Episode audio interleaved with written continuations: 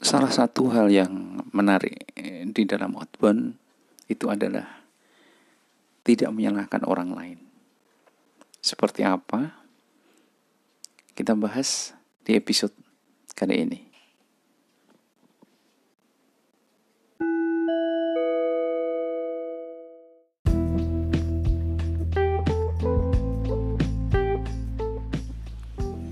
Assalamualaikum warahmatullahi wabarakatuh. Salam sejahtera untuk kita semuanya. Ketemu lagi dengan saya Mas Fasil Seorang fasilitator outbound. Apa kabar teman-teman semuanya? Mudah-mudahan Sehat semuanya. Baik lahir maupun batinnya ya. Sehat pokoknya. Dan eh, Apa ya istilahnya itu Terus bisa berkarya dan terus menjaga kita itu punya harapan. Uh, ini sudah masuk episode ke-60. Terima kasih saya ucapkan kepada teman-teman yang setia mengikuti podcast ini. Dari saya pantau dari berbagai daerah walaupun memang khususnya teman-teman fasilitator outbound tapi ada juga yang apa ya istilahnya itu bukan sebagai seorang fasilitator outbound tapi mungkin uh, mengikutinya juga memang uh, podcast Mas Fasil ini uh, desainnya adalah untuk mengedukasi, berbagi informasi tentang uh, apa itu outbound. Sehingga saya punya tagline uh, di dalam podcast Mas Fasil ini adalah belajar outbound dengan asik. Ya. Sehingga saya juga uh, pengen aja membantu uh, lewat media seperti ini. Uh, apa ya istilahnya itu memberikan uh, pandangan ide uh, tentang apa sih sebetulnya outbound itu.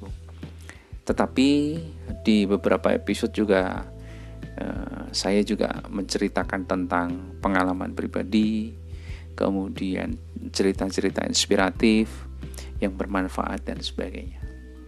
Ya harapannya tentunya podcast ini bisa bermanfaat.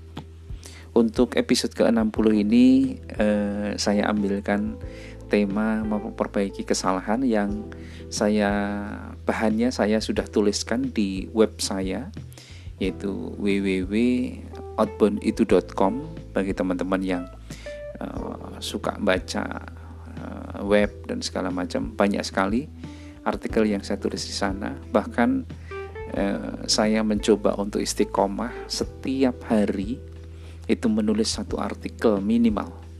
Dan ini sudah berjalan sekitar hampir satu bulan atau ya sekitar satu bulan dari apa namanya uh, pertengahan atau uh, awal Desember kemarin.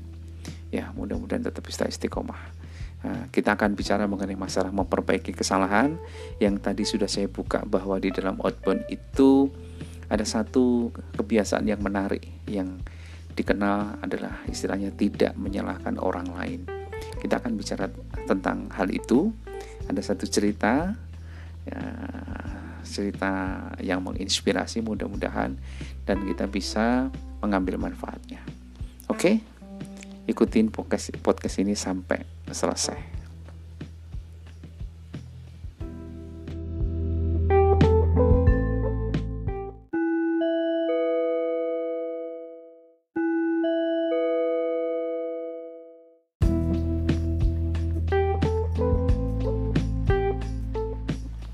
Oke, baik. Kita lanjutkan di episode ke-60 ini tentang memperbaiki kesalahan.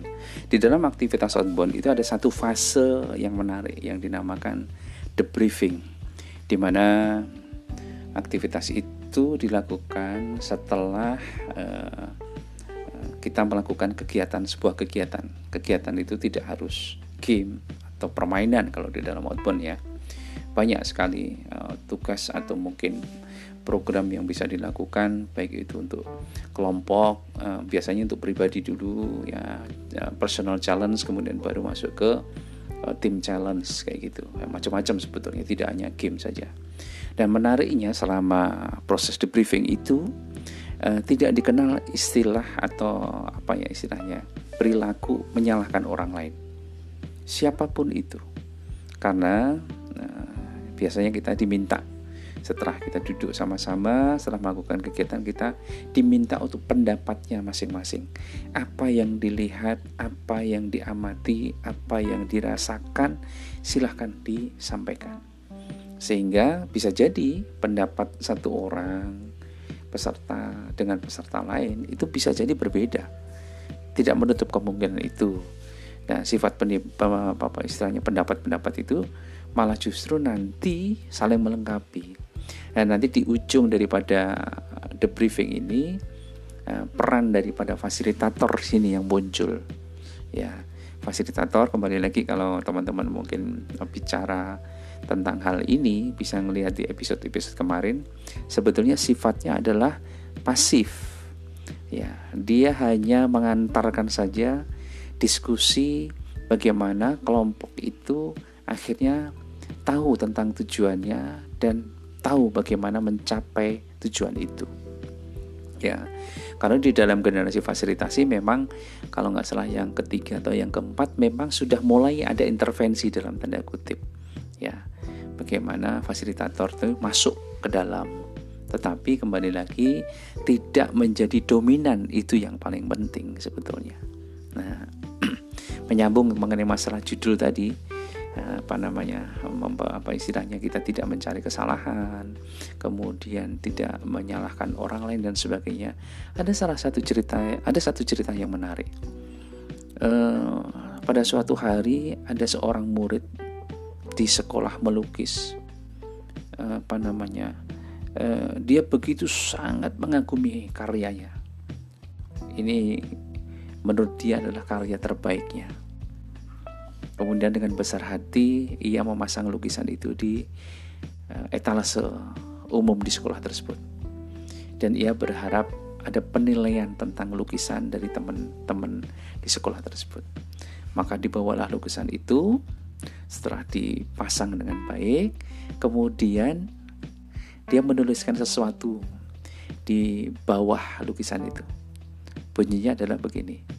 Barang siapa yang menemukan kesalahan pada lukisan ini, mohon diberi tanda dengan menggunakan tinta merah.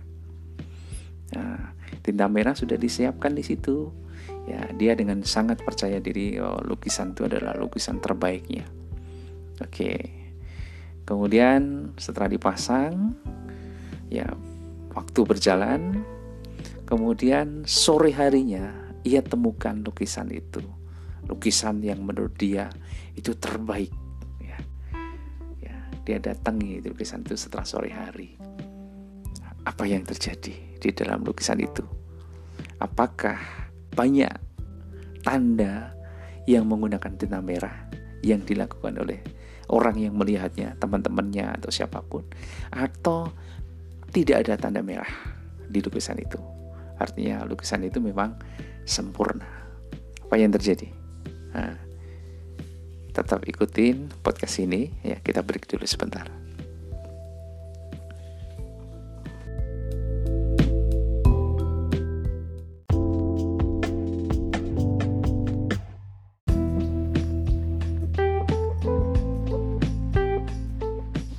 Oke, baik kita lanjutkan lagi. Apa yang terjadi akhirnya di lukisan itu? Ya, sore hari anak yang merasa punya lukisan terbaik itu akhirnya mendatangkan lukisan itu. Ternyata setelah dilihat banyak sekali coretan-coretan dengan uh, tinta merah di lukisan itu. Begitu banyaknya coretan itu sehingga lukisan aslinya malah jadi tidak dikenal lagi. Anak itu sedih pastinya. Dia merasa itu lukisannya lukisan bagus, ternyata orang lain melihatnya itu gak sempurna, kurang bagus. Karena dia merasa gagal sebagai pelukis, ya kemudian mengadukan hal itu kepada gurunya.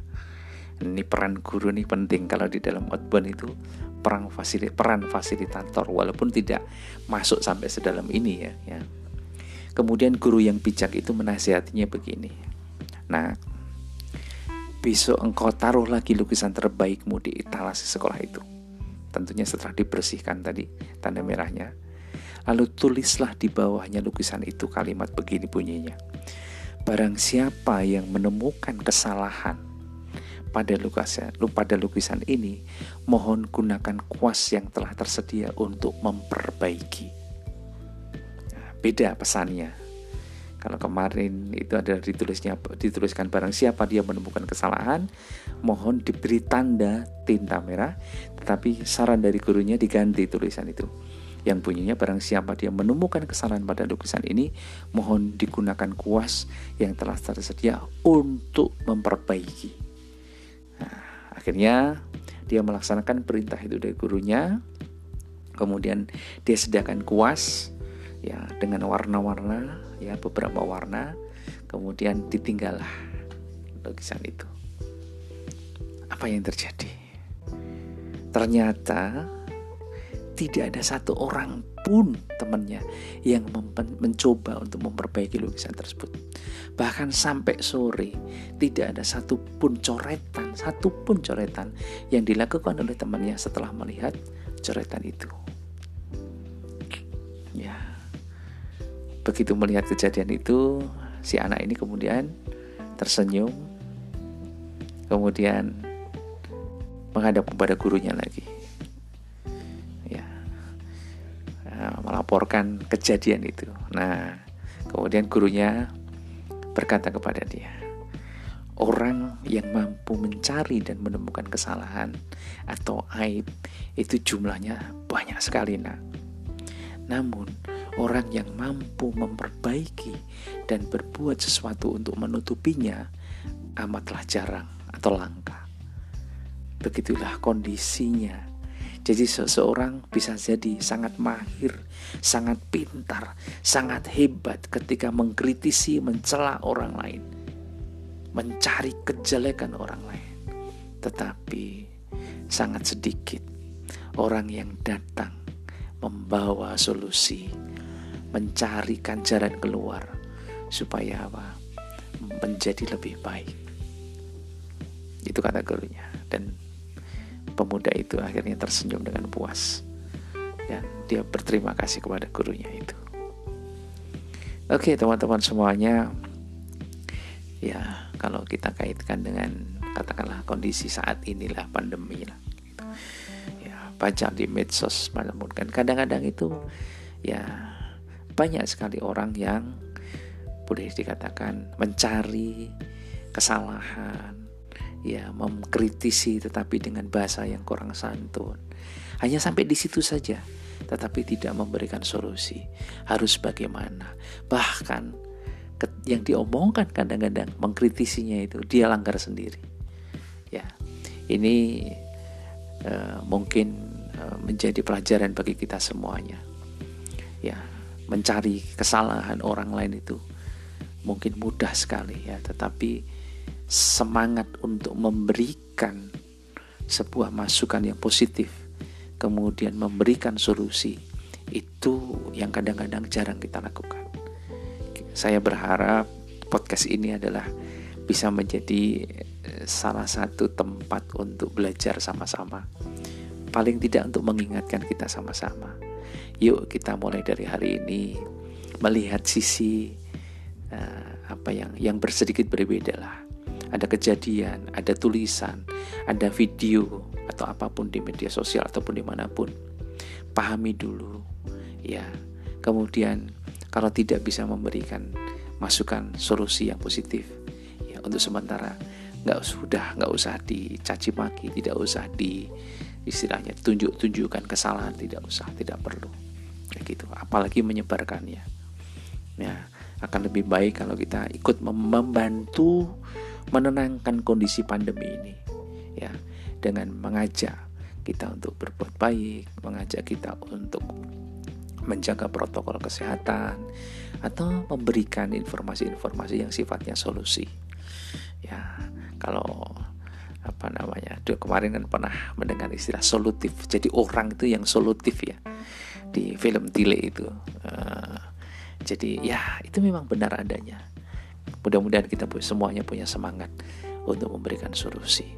Tidak ada jalan yang sifatnya itu buntu, kecuali jalan buntu kan. Tapi sebetulnya pasti kita kalau mau mencari jalan keluar, pasti kita bisa menemukannya. Yang paling penting adalah kita mencarinya. Makanya perlu belajar, perlu sharing, perlu kita diskusi, perlu terhubung satu dengan yang lain. Itu yang paling penting. Oke, mudah-mudahan bermanfaat podcast ini. Teman-teman semuanya tetap jaga protokol kesehatan, pakai masker, jaga jarak, cuci tangan pakai sabun, dan terus berkarya. Kemudian berpikirlah positif dan berpikir terbuka. Matur nuwun. Terima kasih. Assalamualaikum warahmatullahi wabarakatuh.